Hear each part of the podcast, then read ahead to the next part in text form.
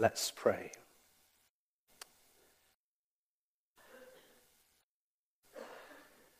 Lord God, in your holy word today, we have heard that you ask us to come to you, to seek your protection. And you seek us out like a hen seeks out her chicks. You offer us the spiritual protection and safety of your strong wings. So help us, God, through your word to draw closer to you, to listen for your call and respond. Amen.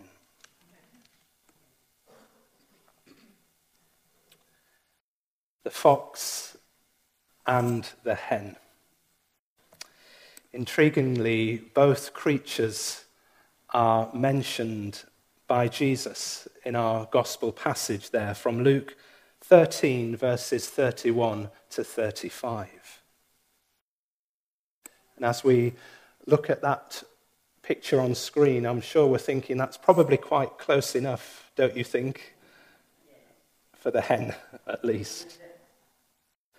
I was reminded um, when I read this of the fable of Chicken Licken and Henny Penny and how that turned out. The cunning fox had the last laugh on that day. Well, the setting of our Bible reading is this. Up to this point, Jesus was warning the people about the Pharisees and exposing their hypocrisy. But here, it's the Pharisees who have a warning for Jesus. Get away from here. Herod wants to kill you. So, why did it seem Jesus' opponents in that moment want to help him? Well, this might have been a kind gesture from moderate Pharisees, of whom there were a number who were not so against Jesus, but wanted to hear what he had to say. Fellow Jews together against the powers of Rome.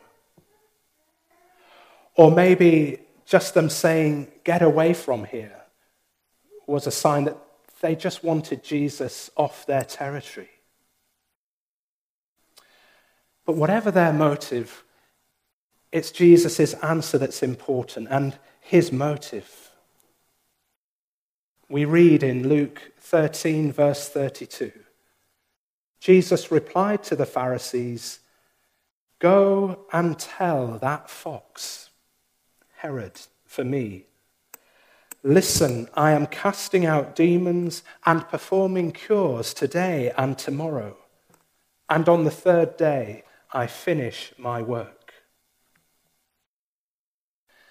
And we see great courage here, don't we, in Jesus. On face value, Jesus had every reason to fear the tyrant Herod. Outwardly, it seemed that the power imbalance was like the fox versus the hen there's no contest. We know it's going to end badly. Evil Herod had the power to kill. Murder and death was in his nature and in the nature of the Roman regime that he served. Herod demonstrated resistance to the ways and the will of God. He resisted Christ's claim to kingship. He resisted the ways of freedom and peace. He resisted Christ. But Jesus clearly indicates his contempt for Herod. He did not fear him. He knew the truth. Herod's only claim to royalty was because the Romans, recognizing his father was the most effective thug around, had promoted him from nowhere to keep order at this remote end of the Roman Empire.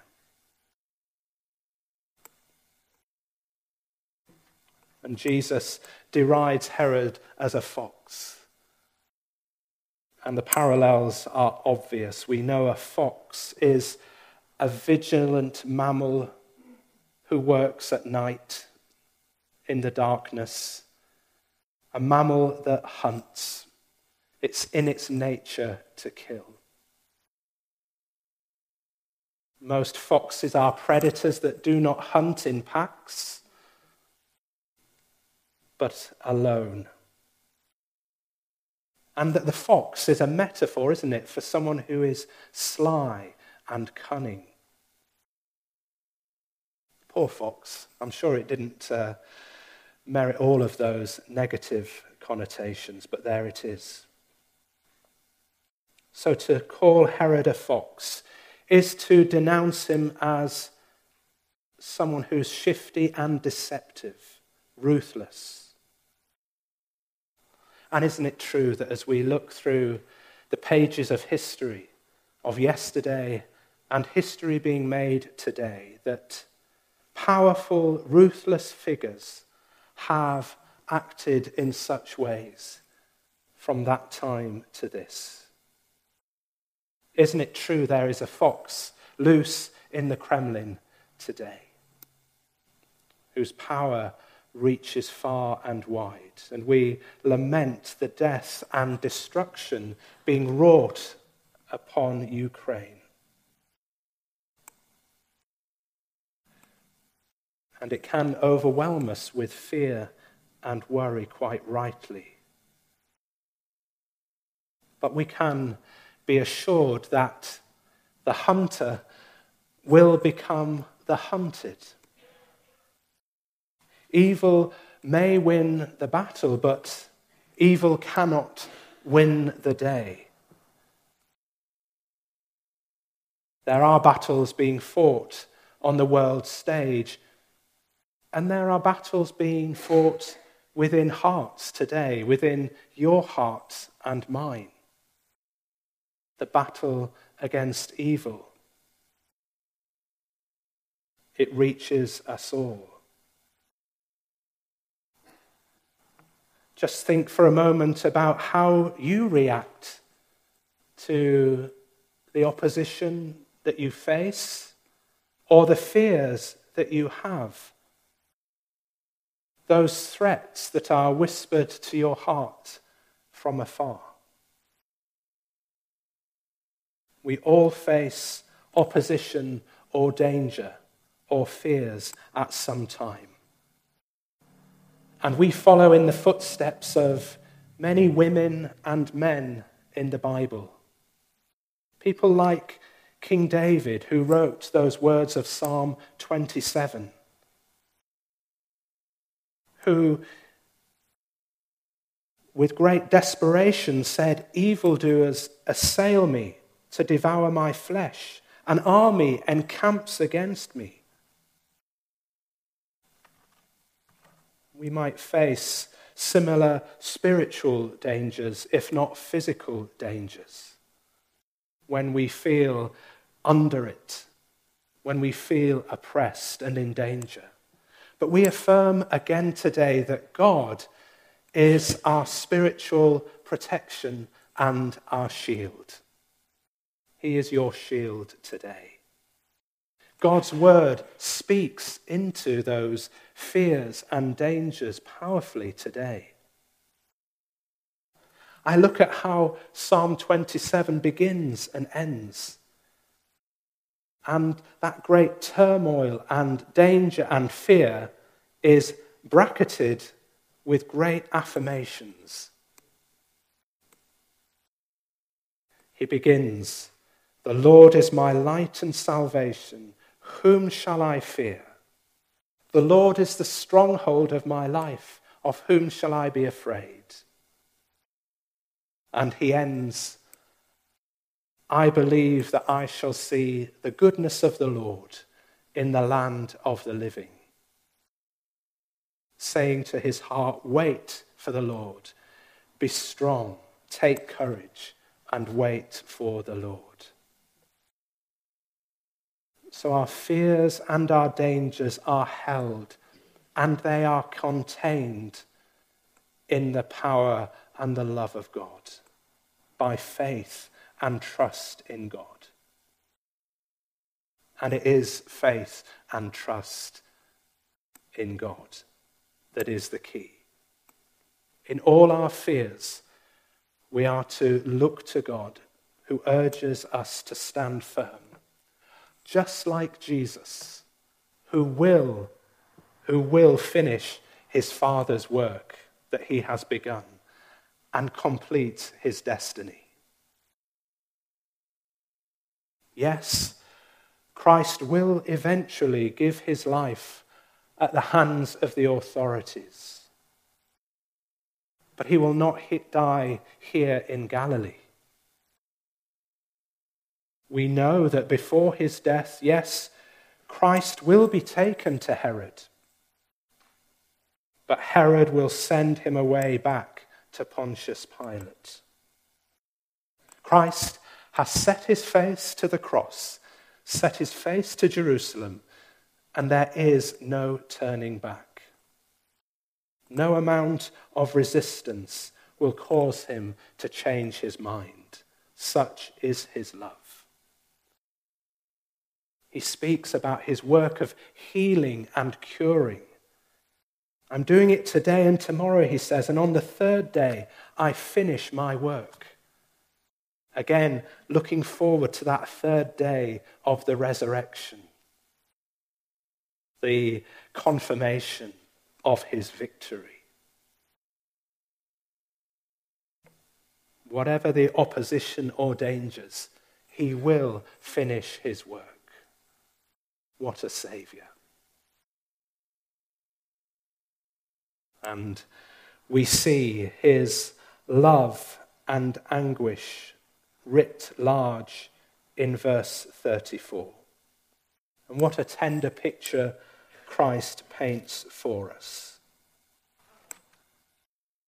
Jerusalem, Jerusalem, the city that kills the prophets and stones those who are sent to it.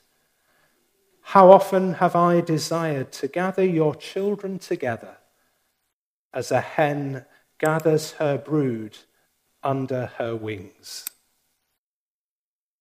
and you were not willing. reflecting on these words, in the 11th century, St. Anselm wrote this prayer Jesus, as a mother, you gather your people to you. You are gentle with us, as a mother with her children. Often you weep over our sins and our pride. Tenderly you draw us from hatred and judgment. You comfort us in sorrow and bind up our wounds. In sickness you nurse us, and with pure milk you feed us. Jesus, by your dying we are born to new life.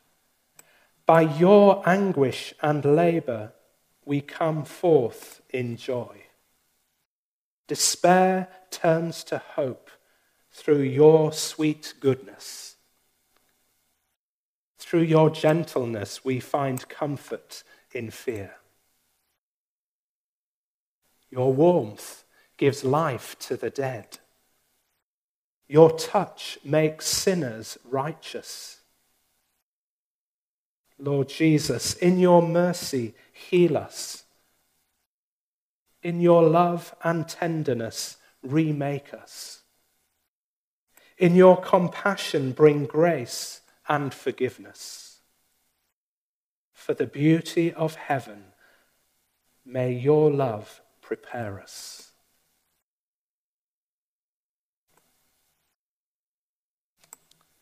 The picture is of a hen gathering her chicks under her wings to protect them.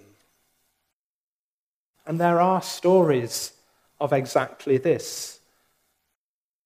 Canon Tom Wright writes these words After a farmyard fire, those cleaning up have found a dead hen, scorched and blackened, but with live chicks sheltering under her wings. She has literally given her life to save them.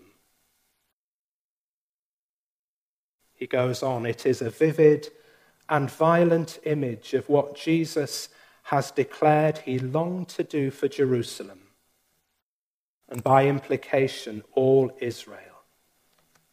But at that moment, all he could see were the chicks scurrying off in the opposite direction, taking no notice of the smoke and flames indicating the approach of danger nor of the urgent warnings of the one alone who could give them safety.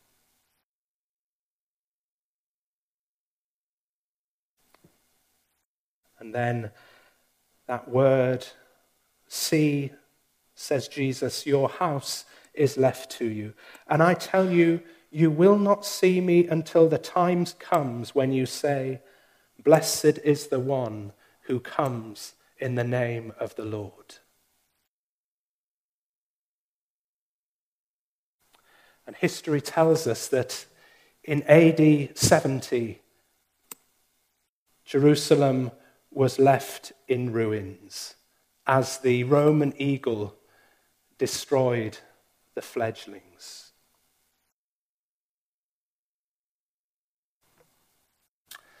I took this photo when on pilgrimage in Israel, inside a church on the Mount of Olives, looking towards the old city of Jerusalem. The church is called Dominus Flevit, Latin for the Lord wept. And this church was built to commemorate these words of Jesus, that time in his life. And the church itself is built in the shape of a teardrop. And at the front, behind the altar, the window frames this wonderful view of the old city. It's quite a window and quite a view. The window shows the communion cup and wafer and the thorns of suffering. Imagine being in that church Sunday by Sunday with that view and that message. Jesus wept over Jerusalem because it had rejected his gospel of peace. And Jesus still weeps over Jerusalem Jesus weeps over the world. He weeps over Ukraine. He weeps over Russia. He weeps over Europe. He weeps over the United Kingdom. He weeps over Haverhill and Kedington. He weeps over us all. He looks on the world that is wrestling and broken. And he hears the cry today of a battered creation. And he waits for us to lift our eyes to him.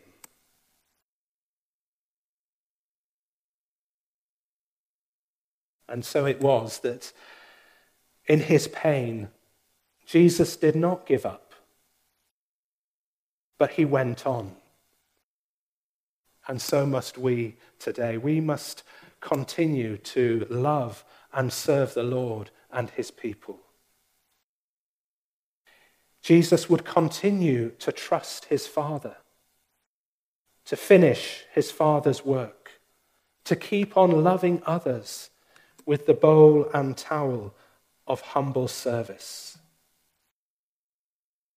He would bear the cross to save us.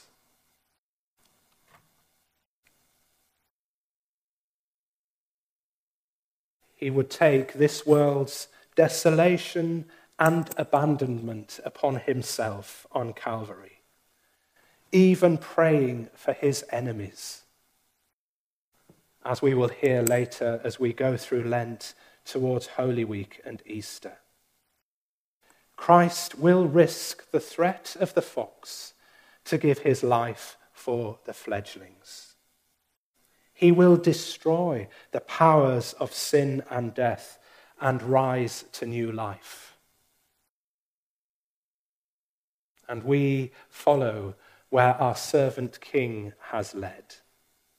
Like Jesus, let us not give up in the face of opposition or evil, for good is stronger than evil.